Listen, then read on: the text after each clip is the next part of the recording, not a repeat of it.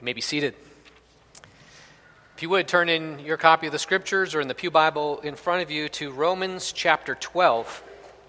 Romans chapter 12. We'll be focusing in on verses 9 through 13 this morning as we're looking at genuine love, which promotes Christ commissioned unity. This series of Christ commissioned unity started off in John chapter 17, where we read of Jesus' high priestly prayer where he prayed for you and for me that we would be one, even as he and the Father are one.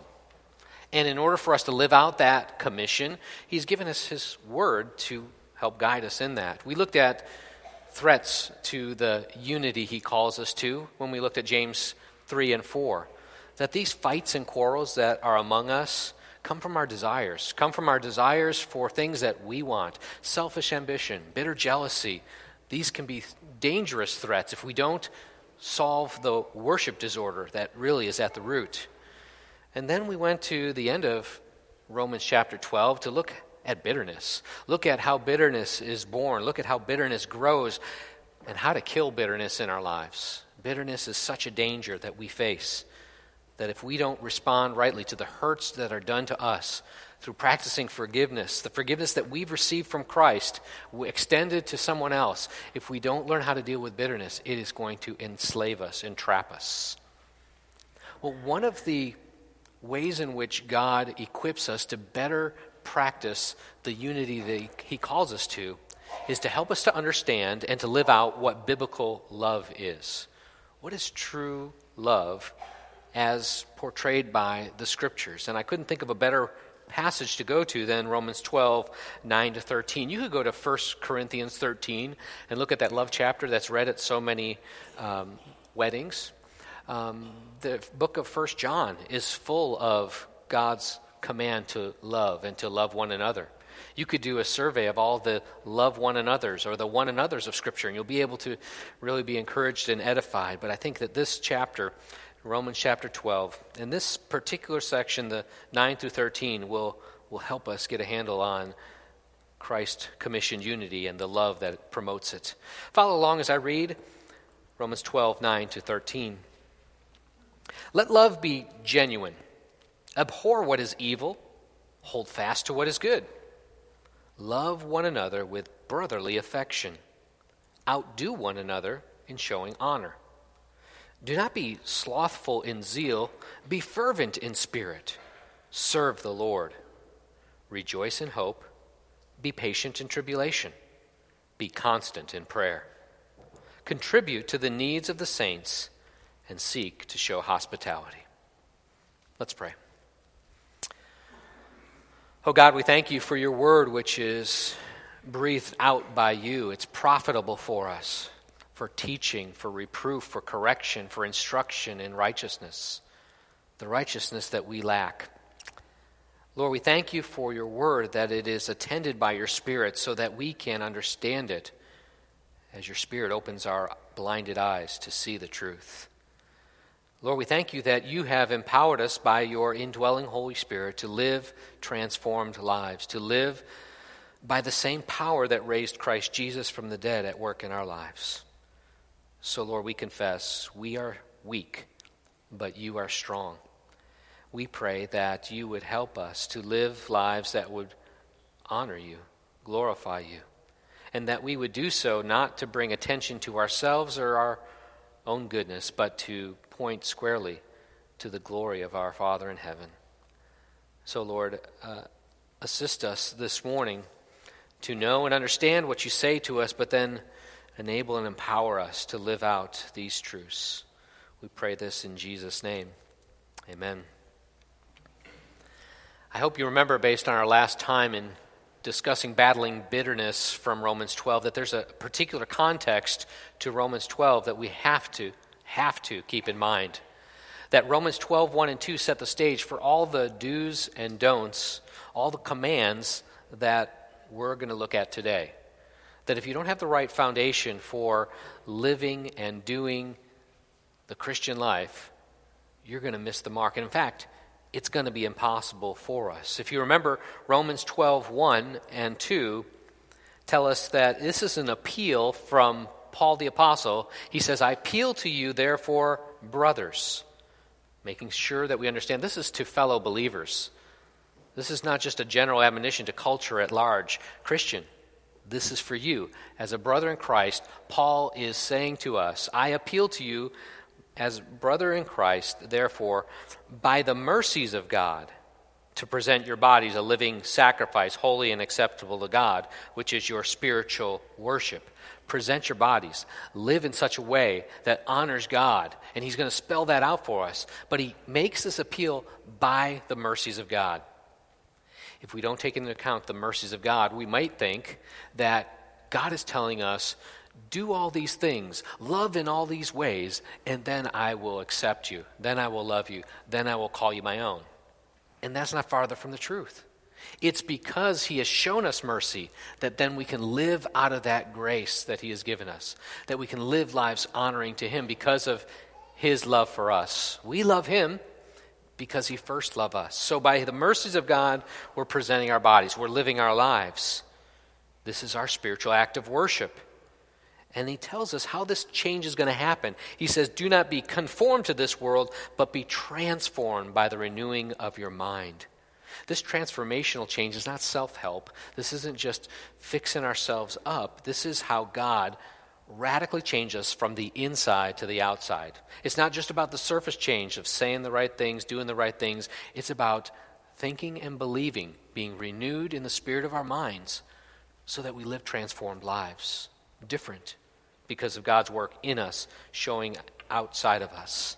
So that by testing you may discern what is the will of God, what is good and acceptable and perfect. And, brothers and sisters, if you're wondering what the will of God is for your life, like so many times, we get into these quandaries of what the next step is, which person to marry, which job to take, which school to attend, where to send our kids. What those questions often don't have direct answers. Nathan, you ought to do this according to what uh, we, we don't have that revelation of the will of God. But when God does say, This is the will of God, we ought to pay attention. And this call to love others in this manner is the will of God for you. So listen, follow along, be engaged. Love, love is something that our world has talked about since the dawn of time. Stories are written, songs are sung, poems composed. From the most erudite philosopher to the pop star, everybody, anywhere, has an opinion on what love is, how to live in love. All you need is love. There's so many takes on what love is. And I'm concerned that in the church, brothers and sisters in Christ, we have slowly incorporated the world's definition of what love is into our own thinking. And sometimes we need a restart. Sometimes we need a reboot to get us squarely in line with what God says about love and then live out in that way. I think some of our unity in the body is compromised because we're not living out biblical love. We're living out some other aberration or perversion of love, the true love that God's word describes for us. We're going to see this morning from Romans chapter 12 that biblical love is sincere, it's affectionate, it's active, and it's committed. Let's look at the sincerity of that love, verse 9 let love be genuine.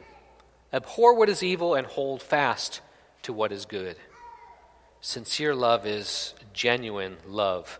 This word particularly means unhypocritical, unsuperficial. I don't know if that second one is a word. The word calls us to get rid of everything that's fake and to be genuine, to be real with one another. It's so easy for us to slip into this mentality of just saying the right thing and maybe even doing the right thing, but not being genuinely motivated by God's kind of love. Biblical love is genuine love. Well, how do we know love? 1 John 3 16 to 18. John 3:16 says God so loved the world. 1 John 3:16 starts off by this we know love that he laid down his life for us, and we ought to lay down our lives for, the brother, for our brothers. If anyone has the world's goods and sees a brother in need, yet closes his heart against him, how does God's love abide in him? Little children, let us not love in word or talk, but in deed and in truth. Genuine love shows itself in more than just talk, it shows itself in action. And that action mirrors the action that God showed us love by sending his Son as a ransom for us and laid down his life for us, ought we then to lay down our lives for our brothers? I was reading a southern preacher talk about his culture, and as Aaron has been uh, opened our eyes a little bit to if you've li- lived in the South, there can be a propensity to maybe a, a sweet sentimentality and a bless their heart kind of feel to love that, that doesn't seem genuine. It doesn't seem real. It doesn't seem um, anything more than superficial. I mean, we've probably gone to the coffee table and maybe you've gone through all the sweeteners and wanting the genuine article sugar, you have to settle for NutraSweet or somebody in their um, desire maybe for a healthier lifestyle will use margarine. Although margarine's not healthy anymore right? You got to stay up with the times. Real butter is what you long for. And anything that's not the real article just seems not right. Genuine butter. I'm getting you hungry here but this is the ultimate for me. It's like thinking that Buffalo Wild Wings is the genuine article when it comes to chicken wings. And it's not. Please do not confuse that. I mean, a chicken wing that's crisp on the outside and is dipped in Frank's hot sauce and slathered in blue cheese, not this ranch stuff, blue cheese, that's the real deal. That's the genuine. Don't settle for anything less than that, please. Well, that's what we're seeing about love. Paul wants us to not settle for anything that the culture has to offer or any cheap imitation or knockoff. Let's have real, genuine love for one another. Now, if you were to look at the second sentence of verse 9, you might be confused. Why is it in this context of love? It says, Abhor what is evil, hold fast to what is good. What does that have to do with love? Sincere love is discerning love. Discerning love says, what God calls evil, I need to abhor. And that's a strong word that's used here in verse 9. And that which is good, I need to hold fast to that, cling to that, not let it go. You see, love doesn't call wrong right in order to appear loving. It doesn't call good what God calls sinful. You can't call something that God abhors good and think that you're being loving. You can't be more loving than God simply by thinking that you can call something wrong right. It's a profound mistake that if we don't accept or condone or celebrate a behavior that God says is sin, then we're somehow being unloving or we're being hateful or even have some sort of phobia. Abhor what is evil, hold fast to what is good. Now, that doesn't mean we have to be mean and nasty. That just means that, hey, we understand, as Paul describes, such were some of us. Before Christ opened our eyes, we're just as caught in sin, just as blinded to the truth. And so that's why we're gracious and humble towards them but it's not loving to call sin good. This discerning, genuine love is marks the sincerity of the love God calls us to. Verse 10, we see an affectionate love. Love one another with brotherly affection. Outdo one another in showing honor. That first word, love, is Philadelphia. It's that where we get the city of Philadelphia. It's the city of what? Brotherly love. It's that kind of love that families share with one another. Another word that is translated brotherly affection, that affection is a philostorge, which is a bond between family members, uh, properly, a lover of family. Philostorgos means devoted love shown by family members. It's that special affection shared between members of God's family. That's why Paul called us brothers. That he made his appeal as a brother. And out of love, I want to appeal to you. And that should define and characterize our conversations with one another, our involvement in one another's lives. It's an affection that's rooted in a relationship. Now, what is that relationship? That relationship is brother and sister. And I hope we understand that, that that's because of Christ. God sent his Son to save us. And when we trust Christ, we are then called children of God. And as children of God, we're therefore brothers and sisters with one another. And those who have come before us in time are our fathers and mothers and grandmothers and grandfathers in the faith. We're related to them as well. We're related to those in this congregation I'd like to think of as, as immediate family members, but around the world, you're connected to other Christians whose father is God because of the Son Jesus, is the person they're putting their faith in. And so it may be hard for us to, to wrap our head around this. Last Sunday night, when John Smith was here from a Middle Eastern country where he works at a church, he brought greetings to us from our brothers and sisters in that Middle Eastern country. Because there are, are distant relatives, distance in geography, but as close as a brother or sister. Uh, maybe you've experienced that because you've gone on a short term mission trip or you've been in, at a church in another country. If you've been to Moldova and you meet brothers and sisters there, they don't speak your language, but you know that we're connected, we're related, we have this love for one another. If you've gone to Juarez, Mexico, you, you, know, speaking Spanish, there's still a smile and glow. Even if you don't understand the words they're saying, you know that there's a brotherly affection that we have for one another. And even in our own country, if you've been to the Omaha Indian Reservation, there, there are folks from a different culture with a different ancestry that can still call us brother and sister. And that's a deeper affection that we have even for them than, than our own flesh and blood if they're not related through Christ. So I want us to see that connection and, and rejoice in that and let that build up our affection for one another. Secondly, we ought to outdo one another in showing honor. Affectionate love is honoring love. It says, you first. If there's a competition, if we're going to outdo one another in anything, it ought to be in showing honor. I love that principle as it plays itself out at our Christian school. If you hit the button on the elevator and go downstairs and you look on the wall, printed in big letters is this verse from Romans 12 Outdo one another in showing honor.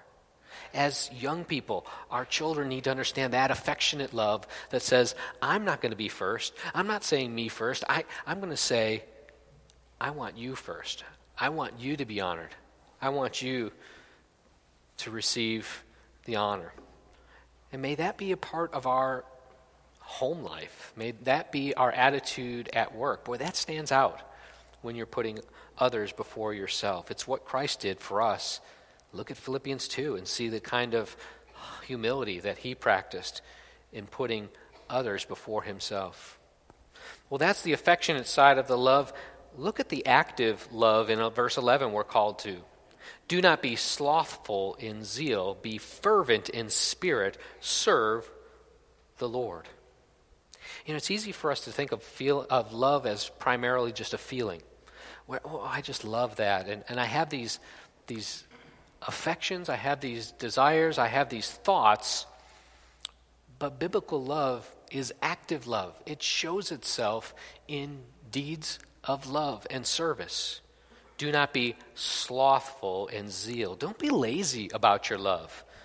Instead, have fervent love fervent in spirit. This word fervent is a word that literally means to boil or boiling or burning, to be fervent about our love for one another. And you know, it takes fervent love to overcome the inertia we have, the stay to ourself that we have, the open the garage door, pull in, and close the garage door kind of mentality that we hunker down in, we need this fervency that Christ can stoke the love in our hearts so that we have a love for others outside of our, uh, ourselves. In this context, the word fervent means to be full of energy, to be on fire with zeal and enthusiasm. One author says it's a warning against our settling into comfortable, shallow ruts in our spiritual lives. It's easy for us to kind of shrink our world down to just a few people. And you know, it's kind of scary when we get into a bigger group of people and a, a, a bigger connection to, to actually practice a love that is broader. It goes beyond that small circle. I want to encourage you to think where is God wanting you to expand your sphere of loving others? That often shows itself in this last phrase be fervent in spirit, serve the Lord. Active love is serving love, it, it's putting yourself out for, it's extending to others, it's to yield obedience, to obey the commands of another. It's feeling myself bound to another. I, I'm a bondservant of Christ, Paul says, and that ought to be our attitude as well. Serving isn't something we do, it's something we are. We are servants of Christ. And so, how are we called to love another person? And what I see as Paul's statement to serve the Lord, in this context, he's talking about loving others, but then he throws in serve the Lord. And I don't think our service of the Lord can be, can be just separated out from our service for one another. Do you remember how Paul in Ephesians 6, when he describes how wives are to submit to their husbands as to the Lord? It's as if we should put the Lord in the forefront and the human being that we're serving in the backdrop. That when I'm serving you, I'm actually serving Christ. And so, how does that transform your attitude? How does that make you persistent in your love? How does that stir up your affection for that other person? Even when they're not doing for you, you're doing for them because it's not them you're serving, it's the Lord Christ that you're serving. Serve the Lord. Serving love, fervent love, is this active love. Finally, committed love in verses 12 and 13. These three go together in the next voice, verse. Rejoice in hope be patient in tribulation, be constant in prayer. That's commitment. That's commitment that we're called to rejoice. And rejoicing is difficult if all we're responding to is circumstances. But Christian joy goes deeper than those circumstances. And it's as if uh, one author described rejoicing in hope. Hope is the atmosphere that we breathe in in order to breathe out rejoicing. And that hope is not in our circumstances changing, not in the people around us being nice to us. It is in Christ. It's in His grace and mercy. It's in the eternal that He has for us. And so, in the here and now, we can rejoice. And we can also be patient in tribulation. This word means to, to bear up under a load. And some of you are bearing some very difficult lo- loads there's a tribulation and trial in your life that you need to bear up under. And that is the way that you demonstrate the love that you have been shown and the love that you have for others. And in doing so, we're all called to be constant in prayer. Not sporadic, not in some times, but be in prayer constantly. Well, Spurgeon puts together these three thoughts in, in kind of a, a beautiful way. He says that the old physicians tell us of two antidotes against poison the hot and the cold. And they expand upon the special excellence of each of these. In like manner, the Apostle Paul gives us first the warm antidote, rejoicing in hope. And then he gives us the cool antidote, patient in tribulation. Either of these, or both together, will work wonderfully for the sustaining of the Spirit. But it's to be observed that neither of these remedies can be taken into the soul unless they're first mixed with a draft of prayer. Joy and patience are curative essences, but they must be dropped into a glass full of supplication or prayer, and then they will be wonderfully efficient. When you're facing tribulation, does it force you? Does it push you to prayer? Does it take away all of the crutches and props that you have in your life and say, You got nothing but me? Are you going to pray? To be constant in prayer, to be rejoicing in hope, to be patient in tribulation. This is committed. It also, we see, contributes to the needs of the saints and seeks to show hospitality. That's generous love. This word, koinoneo, is to participate in, to make another's necessities one's own so as to relieve them. Remember 1 John 3. It says, By this we know love, that he laid down his life for us, and we ought to lay down our lives for the brothers. If anyone has the world's goods and sees his brother in need and yet closes his heart against him, God's love does not abide in him. So, what are we supposed to do? Be generous with what we give, contribute to the needs of the saints, help them in their distress. And by doing so, you show the love that God has showed you. Little children, let us not love in word or talk, but in deed and in truth. Tangible ways of giving generously. You know, I get the joy of seeing how Every month we collect a deacon's fund offering, but I get to sit in with those deacons when they talk about meeting the needs of others in the congregation. When needs come to their attention, they're actively looking for ways to be generous with the funds that you give so as to help people in their distress, help them with their difficulties and tribulations. And it's a tangible way that the body of Christ can share the love of Christ. And it is more blessed to give than to receive. I mean, we receive back so much when we are generous in our giving. That's committed love. And it's giving to the saints, it's also showing hospitality. Man, I don't have extra funds to give and to put in, but maybe you do and have that and be generous. But maybe God's calling you just to open your home, uh, open your dinner table to show hospitality. Hospitality is a compound word. It means being a friend to a stranger. It's showing warmth, showing love to someone you're not close to yet. And so, what can we do to show hospitality as a church when visitors come in and we see them? Be warm and welcoming to those visitors. Once a month, about we have a fellowship meal like we do today, and we invite visitors and people who have been attending recently to come join with us, to open up our table and our food, to share hospitality with one another. That's so important, a tangible way to show the love of God. We see from our passage today that biblical love is a love that is sincere, it's affectionate, it's active, and it's committed. I don't want you to think I'm going to go home now and I'm going to see where I can make myself better. How can I improve? What do I need to do more of? What do I need to do less of?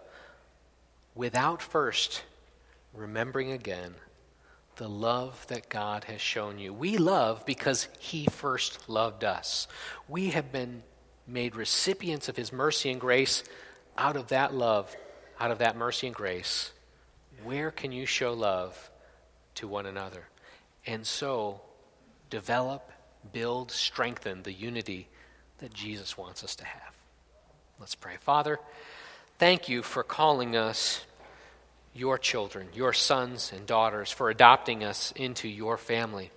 And Lord, I thank you that in this family you've called us to love one another deeply. Lord, I pray that as we grow in our love for you, that that would just overflow in our lives towards one another that we would grow in our love for others. Lord, would you guard our hearts from going away from this text complaining about not being loved, and make us actively engaged in looking for ways in which we can love others. Empower us by your Spirit and fill us. Strengthen us to do this, we pray. In Jesus' name, amen.